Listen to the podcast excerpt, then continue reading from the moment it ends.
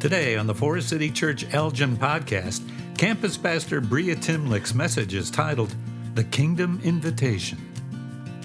So today, we're going to be out of the book of Matthew, Matthew 22.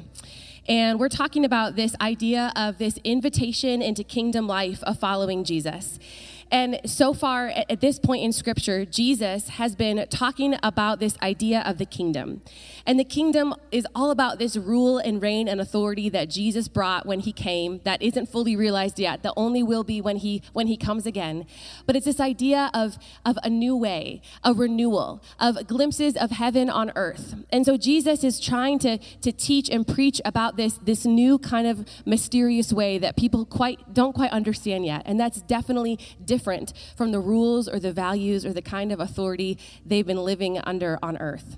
And so in Matthew 22, Jesus uh, begins to give a parable or a story of a king at a wedding banquet. And we're going to jump in to that message, uh, scripture, and unpack it um, and just see what God has for us about his invitation to us today. So I'm going to pray a second and then we're going to we're going to dive in. Father, we're so grateful that you have extended this invitation to us to, to see you, to hear you, to know you. We pray this morning that it would be your Holy Spirit that fills this place, that you would be present, that would be your will and your way, that you would just send out your word and connect it to the hearts of your people, that you would do what you say you will do, and that we would have eyes to see, ears to hear and, and hearts to respond. We love you so much, Jesus. We are so grateful for the opportunity to be here, to be together, to be with you. It's in your name that we pray. Amen. So turn to Matthew 22 with me. Otherwise, it's up on the screen, and I'm just going to start reading. The kingdom of heaven is like a king who prepared a wedding banquet for his son. He sent the servants to those who had been invited to the banquet to tell them to come, but they refused. Then he sent some more servants and said, Tell those who have been invited that I have prepared my dinner. My oxen and fattened cattle have been butchered, and everything is ready. Come to the wedding banquet. Now, I know it's like wedding season. How many of you have been to weddings already this summer? Let me see your hands. Yes, okay. Uh, where's, where's Bithia? I feel like Bithia is at a wedding every weekend. I see it on your Facebook. I just like all the time. So it's wedding season, and weddings are like the party, the place to be at, right? Like everything is the best of the best. It's intentional. It's set out, and that's what this king was doing. It, it was the place to be. So he sends out these invitations, and we're going to pick up in verse five. He says, "But they paid no attention, and they went off." one to his field, another to his business. The rest seized the king's servants, mistreated them, and killed them. The king was enraged. He sent his army and he destroyed those murderers and burned their city. Then he said to his servants, The wedding banquet is ready, but those I invited did not deserve to come. So go to the street corners and invite to the banquet anyone you find. So the servants went out into the streets, and they gathered, they gathered all the people they could find, the bad as well as the good, and the wedding hall was filled with guests. We're going to pick up later in the story, but we're going to unpack this part first. I think the first thing that kind of jumps out to me as I read this is this idea of, of love. The, the great lengths that the king went to so that people could be invited and receive the invitation to the wedding. He plans the party, he sends out the invitation, he sets the table. Everything is laid out, and it is the best of the best. And when the first round of invitees uh, decline the invitation, he just he he goes further and he sends out his servants out into the streets. He does everything he can to eliminate any barrier to this invitation to the wedding, and it just shows the great love of the king for his people. This really is a picture of God's of God's love for us. Because as we talk about life in the kingdom, God is the king.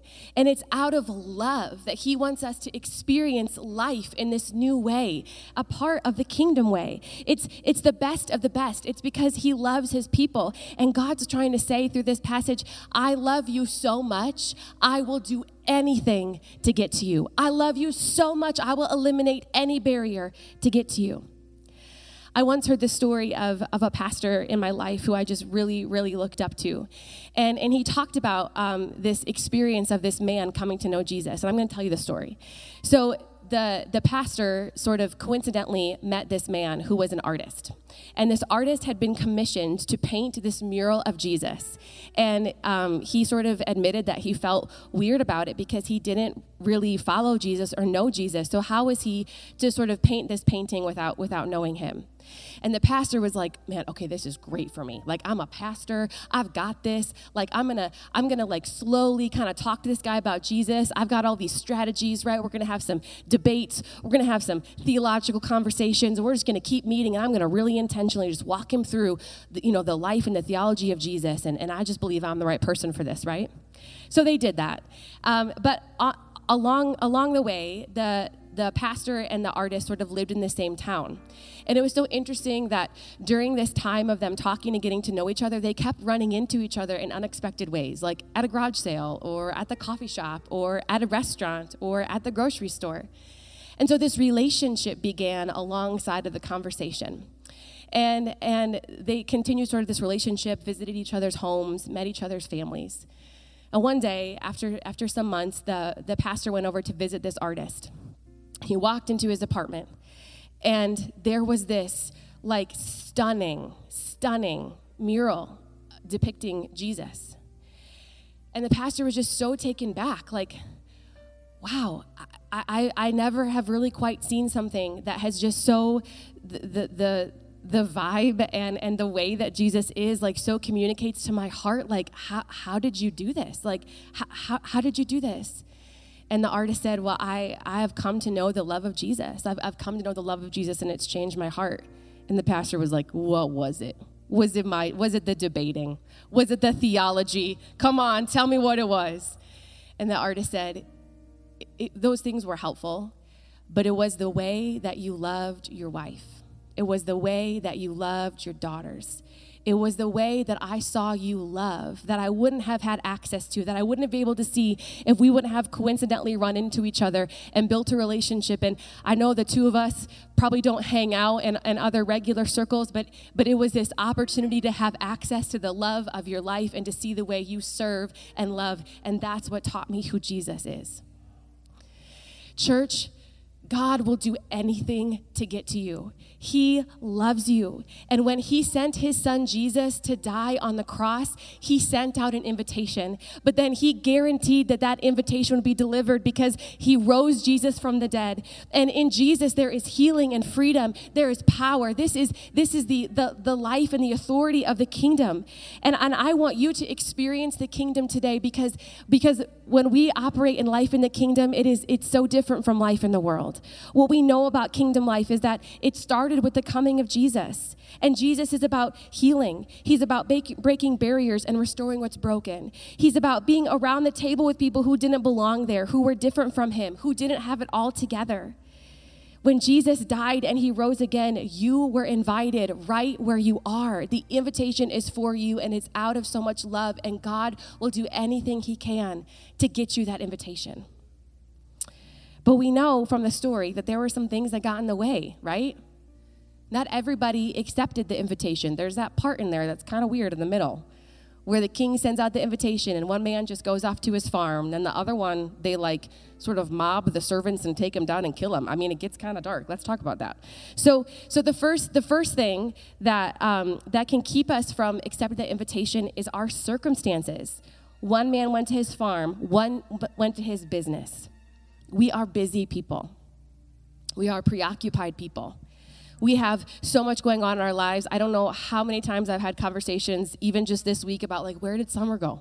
What happened? It's already back to school time. Like, what, what even is this? Time is just going faster and faster. And I don't know if you feel that this morning, but no margin. There's work and kids and friends and church and sports and hobbies and all of these things, and we're going, going, going, and we just maybe have something right in front of us, but just return to what we know or return back to our circumstances. Our circumstances can keep us from seeing that invitation of God, of His love. The next thing that can keep us is self reliance th- this piece about the, the first round of guests who declined the invitation and they killed the messenger, that points to self reliance. It points to the fact that we don't even want what's good for us, we just want what we know. and we will do anything to keep what's uncomfortable or what we don't know from us.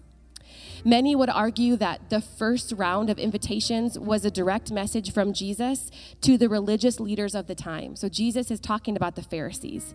And he was pointing to how you can follow Jewish law, you can do all the right things, but you can still reject the authority of Jesus in your life. They didn't believe he was the Messiah. They didn't want the love of God. They wanted their way, their rules, their religion, their safety, and their control. And Jesus is trying to help us understand that even our own way, even our own rules, doing all the right things, it can still get in the way of God's invitation of love to us in the kingdom. Self reliance keeps us from connecting to God's love. You see, God's love is an invitation, but it is not a requirement is an invitation, but it is not a requirement. And our lives, our choices, and our reliance on ourselves, it can keep us from responding to that invitation that God has just put out in front of us. I don't know if you're just running from the moment you wake up to the moment you go to bed. I don't know if you're more concerned or more just kind of weighed down by your achievements or your success um, more than your relationship with God. I don't know if you're finding security in all the things that you do for God instead of just being with God. But sometimes I think it's easy for us to say, I feel so disconnected. I don't know where God is. He seems so far away. I just, I'm so disconnected. And God is like, I'm showing up at your work. I'm showing up at your home. I'm showing up in your neighborhood. I'm showing up at the grocery store. I'm showing up in your family. Will you just say yes to what's right in front of you? Say yes to the invitation of love in my kingdom because I have done anything I can do and everything I can do to get to you in Jesus. In Jesus. So we know that that invitation of life in his kingdom, that is extended to everyone and that God will do anything and everything for you to be able to, to receive it. So, who is kingdom life for? Who, who is the invitation for? You know, I think another, another piece that really stuck out to me in this passage is this whole idea of belonging. The feeling of belonging is so powerful. I don't know for you when the last time you felt like you belonged, you felt seen, you felt understood, you felt safe, known. I remember the first time I tried out a new church on my own. So I went to Hope College in Holland, Michigan. And when I graduated, um, all my friends kind of moved away, and I had had an internship. And so I stayed in the Holland area for my internship. And it was like this whole new world because my college friends had moved, and I was outside of this college bubble, and I just felt so alone. And I just saw heard about this church in the neighborhood and wanted to go try it and i walked in and it was just so interesting just being by myself in a new place. And there was um, as i, as I kind of looked around there was another girl who was a year ahead of me in school. Her name was betsy and she was like super cool. Everybody knew her and that was not how i was in college. And so i was like well i know her but she probably doesn't know me. Like i'm not going to say anything. And I, she turns around and i see her waving and I was like, oh, who else is here? Just look behind me, check back. Oh, I don't see. Oh, she's still, she's waving to me. She's somebody knows me, right? And like such that feeling of she saw me and knew me and and went out of her way to make a connection in this place that I was new in, and turns out she was new in. And we just connected and joined like um, a Bible study group together, and we just became friends in this way that, that we still carry on this really special friendship today. But the feeling of belonging changed everything for me that day. It made my day. It made me feel like there was hope at church. It made me feel like I wanted to come back. It made me feel like that there, there could be next steps I could take, that maybe I could do this life by myself in Holland, Michigan. The feeling of belonging is powerful powerful.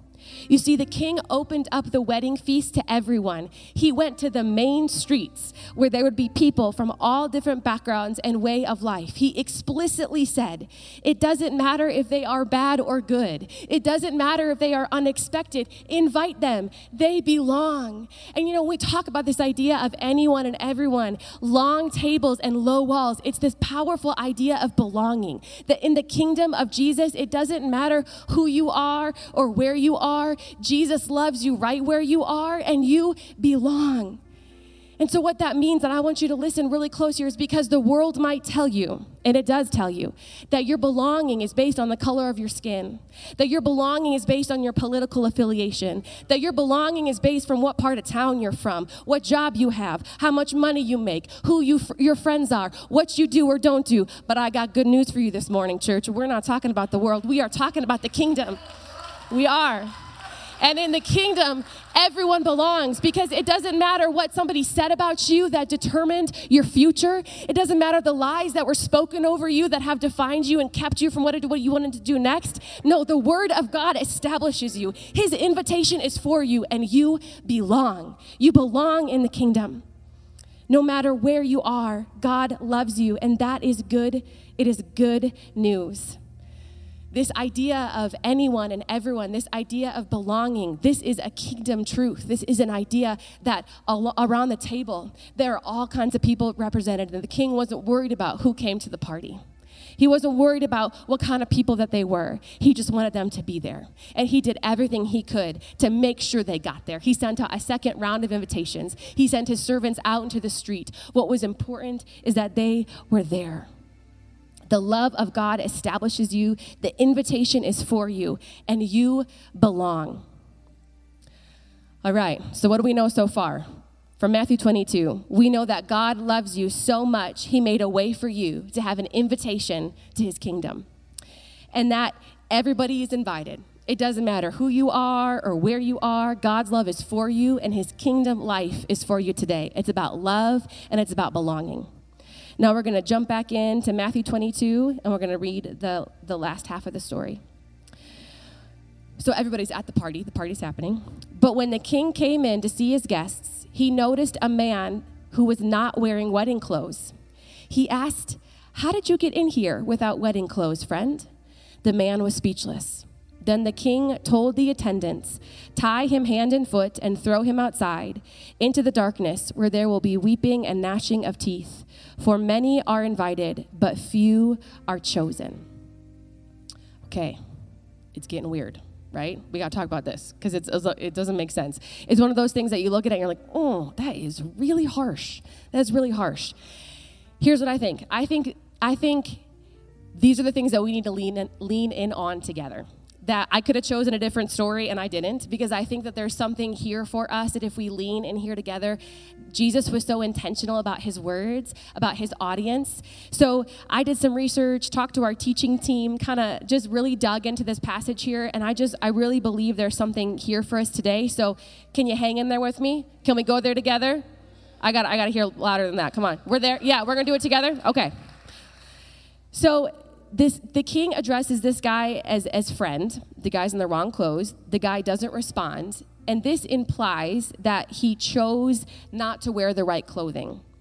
We know that there are times that Jesus did have harsh words, and, and most of the time, his harsh words were to the religious people of the day, the people who claimed to know him, but weren't truly living a life transformed by him.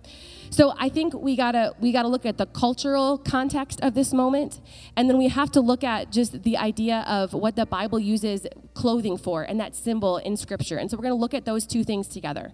So first, the cultural context. What what we what we know, or what many scholars would argue, is that first century hosts like this king would often provide wedding clothes for their guests. So when you got to the wedding, there were clothes there that, that you could wear. So this isn't about like not having access to the right clothes. This isn't about like you wore your best and it just wasn't good enough. It's about this idea of having access to something but choosing not to put it on. It's about kind of more like the heart, the, the motive, the intent. So if we thought about it, um, oh yeah, and then the man's refusal to sort of like respond to the king when he asked him, like, why aren't you in the right clothes? And he doesn't say anything, that could could come off as like an insult, that it was intentional, that he did that as an insulting behavior. So, think about in our cultural context what it would be like if you were a bride or a groom and you bought bridesmaids dresses for your bridesmaids or you bought a tux or a suit for your groomsmen. They had what they needed. It's hanging in the dressing room of the church that you're going to get married. Everybody's got what they need. And they you show up for the wedding and one of them's in their workout clothes That'd be kind of weird, right? There'd be like a disconnect there. something's off. We don't know where we missed it, but something got disconnected. It would sort of send this message of, something's wrong.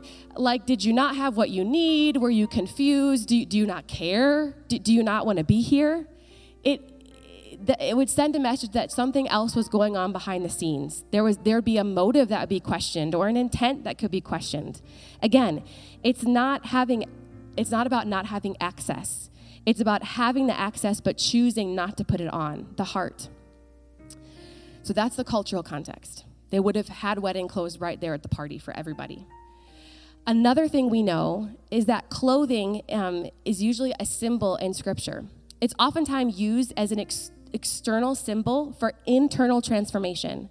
We can see the physical change of clothes, so that makes sense to us. It helps us have a symbol for that internal spiritual transformation that happens in our hearts. You know, when Jesus, what Jesus is getting at here in this text is this idea of transformation. This last piece of the text is about transformation. The invitation is love, the invitation is about belonging, but the invitation is to really be transformed. And it's this idea of showing up, but not fully showing up. Showing up, but not fully being present. Showing up, responding, but not fully investing. And I think the part of this text is so extreme because so is the lesson. You see, God loves you too much to leave you where you are.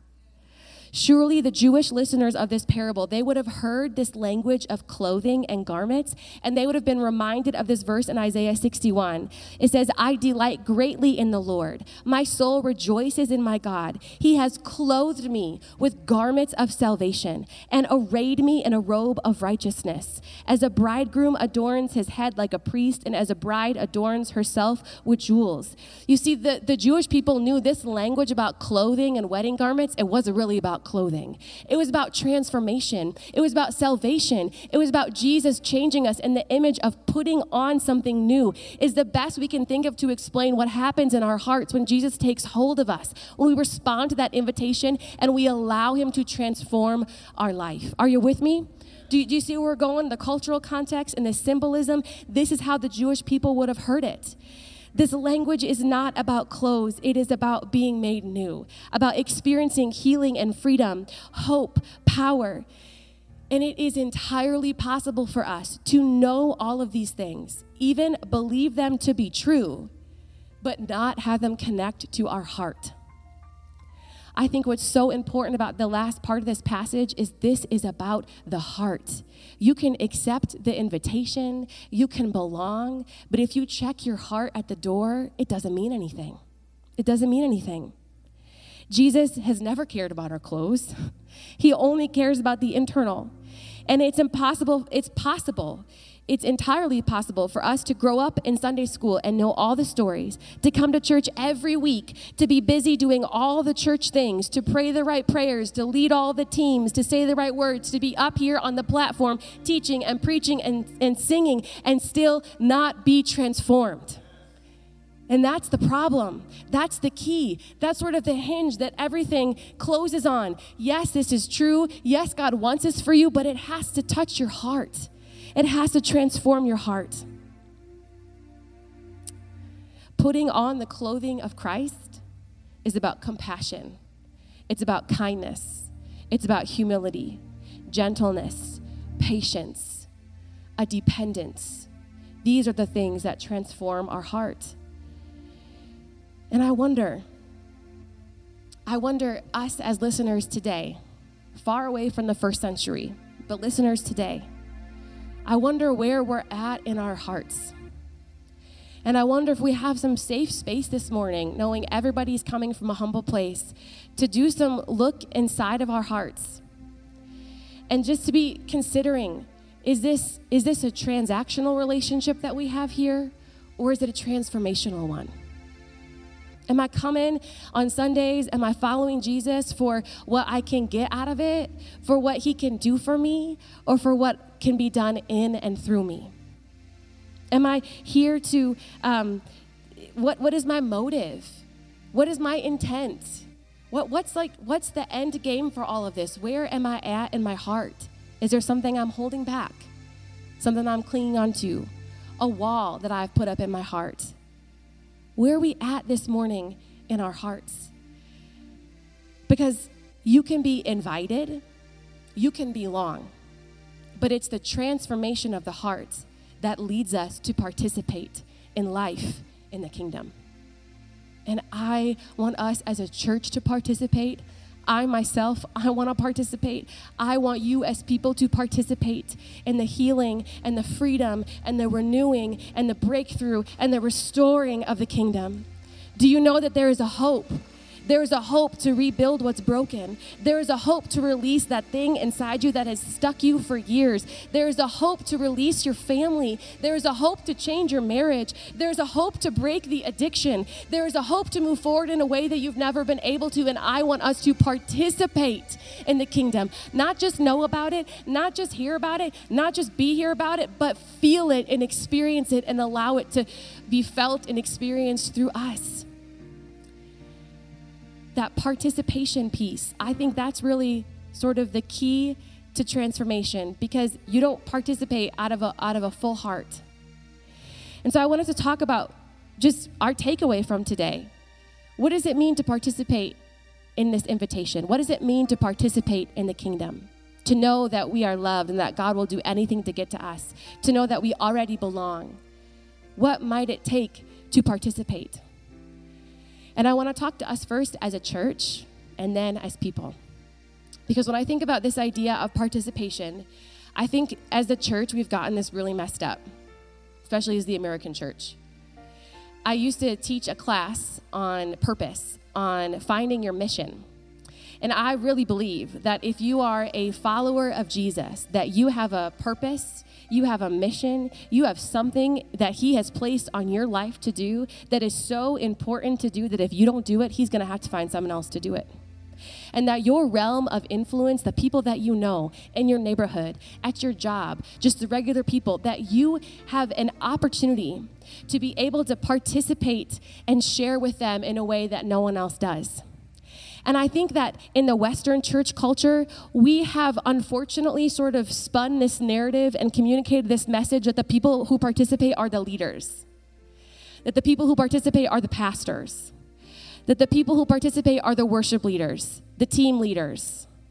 And I want you to know this morning that you were not meant to sit on the sidelines. You have a place. You have a purpose. In Jesus, we all have a purpose. In Jesus, we all have a story about how he's impacted our lives. In Jesus, guess what? We all have a heart of compassion because part of being transformed by Jesus is putting on what? Humility, compassion, dependence.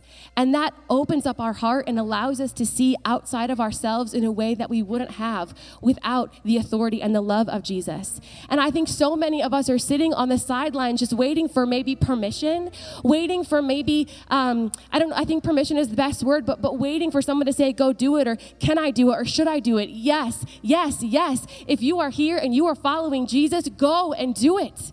Start, if you have a heart for um, teenage moms, find a, a, local organization that's serving them and come alongside that organization and build relationships. If you don't know anybody in your neighborhood, man, have a barbecue and invite them over and start to just get to know your people. If, if you have a story of how God has impacted you, go share that with somebody somebody has an issue that you know, maybe they need a meal, they need their car looked at, I don't know, just basic stuff that these are the areas that nobody shows up for. What could you do? Could you be a connector? Could you be a helper? Could you be someone who cares? And then at some point, not being weird, but just at some point, be able to say, like, hey, I do this because Jesus loves me and he's given me a heart of compassion to care for people. And this is life in the kingdom. Do you, do you understand? Do you feel it? We all have permission to participate. And it doesn't happen on the platform mostly, honestly. It happens in the everyday lives of ourselves during the week. I want us to participate as a church in the kingdom because that is where the real work is done, where the healing and freedom begins, where the possibility of the hope of Jesus is planted. It's in the real life, everyday, messy, life on life journey with everyday people. And that's where the power is, and we, we miss it.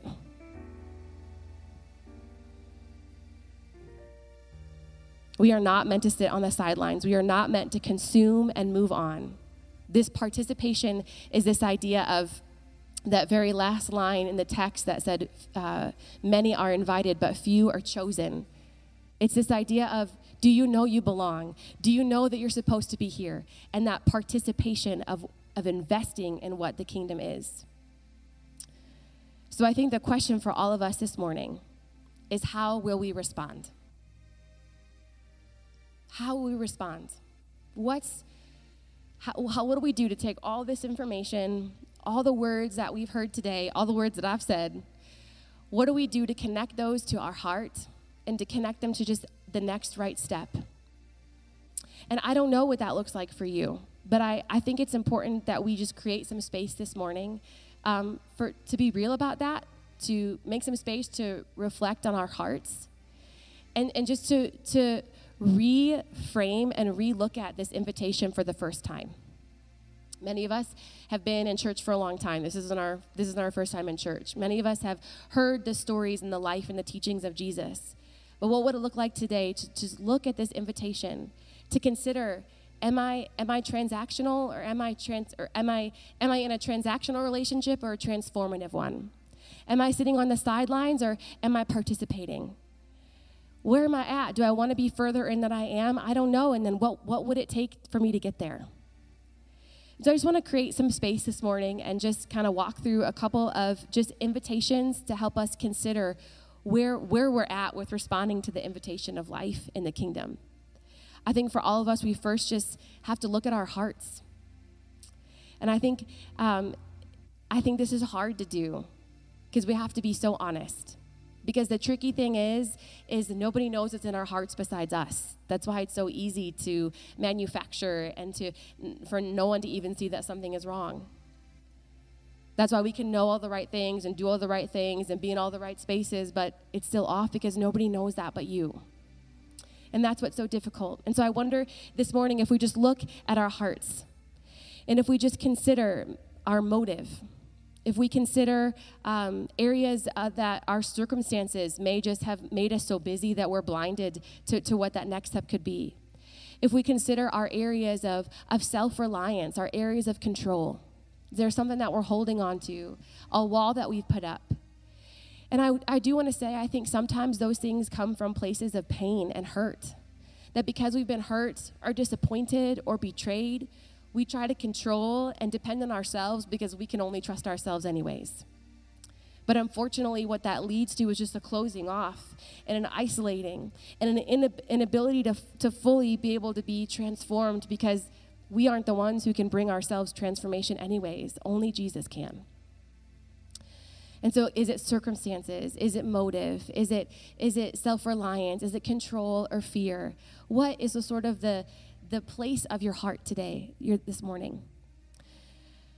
do you maybe just need to accept the invitation of Jesus for the first time? Maybe you're here and you've heard it and you've been around it, but it's never been something that was personal to you. And maybe just accepting the invitation of Jesus having authority over your life is your first step. Do you need to take a step of faith? Is there a person you've felt on your heart, like, I think I should probably talk to that person, but I don't? Is there, um, I don't know, oftentimes they're just very commonplace things. Is there a different route home from work that you've been on your heart to take, but you've never taken it? Is there a different place to go, but you've never gone? Is there just something that's been there that you haven't given a lot of attention to because you don't really know what it means, but you know there could be a next step, a next step in that place to explore what God might be saying to you?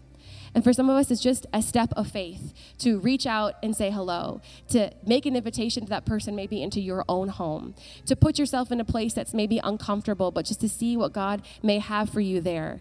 Is it a step of faith for you this morning? Is it an area of generosity? A way to really uh, practice to help um, let go of control and take next steps in transformation is oftentimes generosity, whether it's with your time or your finances. But is there a way that you can give a, give more to make room for God to be able to do more, to adjust that transactional piece, but to but to allow God space to do something He hasn't done before? Is there a place of investment? Is there a, um, a place in your city um, that you could invest your time and your love and your gifts to? Is there uh, a people or group of people you could invest your time or your love or your skills to? Is there somebody on your heart, like um, you, you have a heart for college students um, or another group of people that you could do something to invest? Have them over to your house, do a Bible study, talk about the sermon. I mean, just really low key, but just take a next step of investment. You'd have to put yourself out there, but you just have it on your heart to invest. Is it sharing your story? Is it knowing that God has impacted you? He's changed you. There was an area of your life that He brought you through. Some people call it a testimony. Is it a way to, to share your story? You know, we're having baptism coming up in a, in a few weeks, and one of the one of just the most special things about that is hearing people's stories of how Jesus has impacted and transformed them, the change that He has made in them. Is it sharing your story with someone? And just say, God, who is it? Help me to be open to who you have this week. These are just small things, right? They're adjustments in our thinking, adjustments in our heart, adjustments in our motive, adjustments in our openness as we approach the day, but just making more space for there to be transformation and participation. And we just start small and we just start with the next right thing. And we just start with giving God a little bit more than we have before and see what He does with us with it. And then we do it again and again and again and it builds into transformation and it builds into participation and it builds more story of the power and healing and the freedom of Jesus that we all get to witness and testify to. And it builds the kingdom. It builds the kingdom. I, I want you to experience the kingdom today. Because when Jesus died and he rose again you were invited. And giving your heart to Jesus connects that great love and power in the kingdom no matter what you came in with today, there is an instead. There is beauty instead of ashes. There is gladness instead of mourning. There is freedom instead of change, chains. There is healing instead of sickness. There is comfort instead of pain. The love of Jesus has truly changed everything, and that is the kingdom. And that's what I want to experience together and individually as people and as children of God together this morning. Let's pray. Father, we are just so grateful that you you set it up this way. You set it up so that we would know your great love, that you have already done the work. You have already done the work to get to us. That you set up a family of belonging. That that you have a seat for us, a space for us, that in your kingdom we are seen and that we belong and that you created an opportunity of transformation that is accessible to us, that will ultimately give us more of your hope and your healing and your freedom of life in the kingdom. Thank you, God, that it is for us. I pray that in this moment, I pray in this moment, God, that you just would, that you you would work in the hearts of your people, Father that in this moment we just would have a really safe space to just really openly come to you and just open open up the, the communication lines between us and you. That as a church, this would just be our offering of, of making space and opening up a time to, to show you, God, that all we want is you. That all we want is your word and your heart and your change in us. And I pray that you just would level the table here this morning that you just would level the table of where you want to bring us, of what you want to do, that all of us are in need of your transformation. All of us have a next right step we can take of participation. It doesn't matter, it doesn't matter where you are, all of us have a next step. And I just pray this morning um, that your Holy Spirit would be here in this, in this place, that you would fill the hearts of your people, that you would help us to remove the blinders, that that still small voice would be saying to us, This is the way, walk in it. And I know that uh, there is any time that we can respond to you, God. But I also know that that when your when your church is together and when your people are together and your and your holy spirit is moving that there's just a special work and a special space that happens because you love to demonstrate power on your people you love to demonstrate your heart to your people. That's who you are. That's what we know. And so I pray that in this moment, if there just is anybody who needs prayer for an area, uh, or just maybe not even prayer right now, we can do that after the service, but just just needs to come up to the front as just a, a posture of of just taking doing the next right thing. Maybe there's an area of hurt that needs to be let go of. Maybe there's an area of um, there's just an area of trauma or pain. Maybe there's just been a fear about what would happen if you took a next step that, that just needs to be moved in this place. And I just want to I just want to open up this time for anyone to just come down here as we're just to create open space. I don't know exactly what's to happen, but I know I'm, I'm to, you know, everyone's to be safe and it's not to be weird. But I don't know what's to be what's to happen. I just want to open it up a minute for God to do what, what he wants to do. And so if you just if you there's just something on your heart that says I just need to respond to Jesus and I just need to come and and and just have some time with him coming up to the front. And we just believe that it's in these moments that Jesus helps take us bring us to, to new places that that he that that when we come and we experience him that there is a moving forward that happens. And when we're all together and it happens in, in this family and community aspect it's just this safe place of being to celebrate with each other walk with each other and as a church just normalizing some of these things. And so i'm just going to open it up as i keep praying Father, we just pray for those areas of next steps, for the areas of generosity, for a step of faith, for investment, for participation. We pray, God, that you just would unleash more of your power in this place, Jesus, that you would unleash more of your presence, that you would just give us a clear picture of what it means to take what we learn and know and understand from today and to go out this week and to live it out, to participate, to be transformed.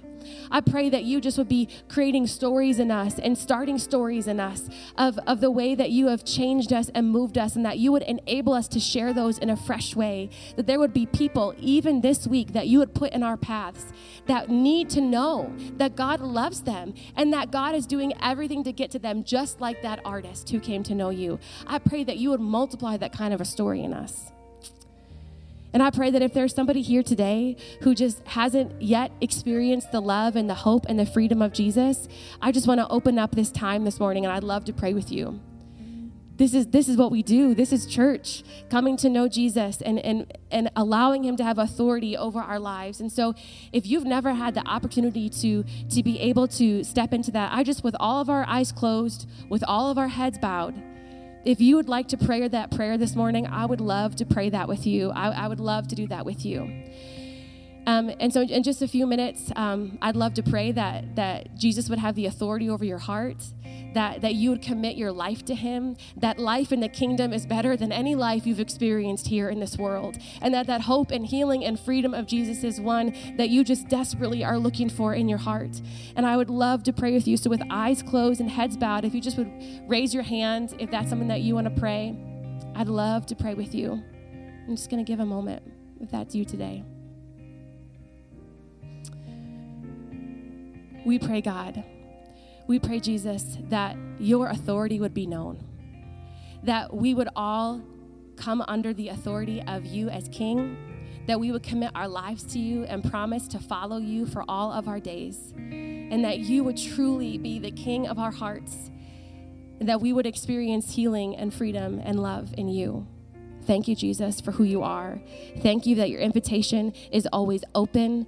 Thank you, God, that you are a generous God and that this, this, is, um, this is something that you want to do over and over and over again. Thank you, God, for who you are and for what the work that you're doing this morning. In your name we pray. Amen. You've been listening to Campus Pastor Breah Timlick with a message The Kingdom Invitation. Thanks for listening.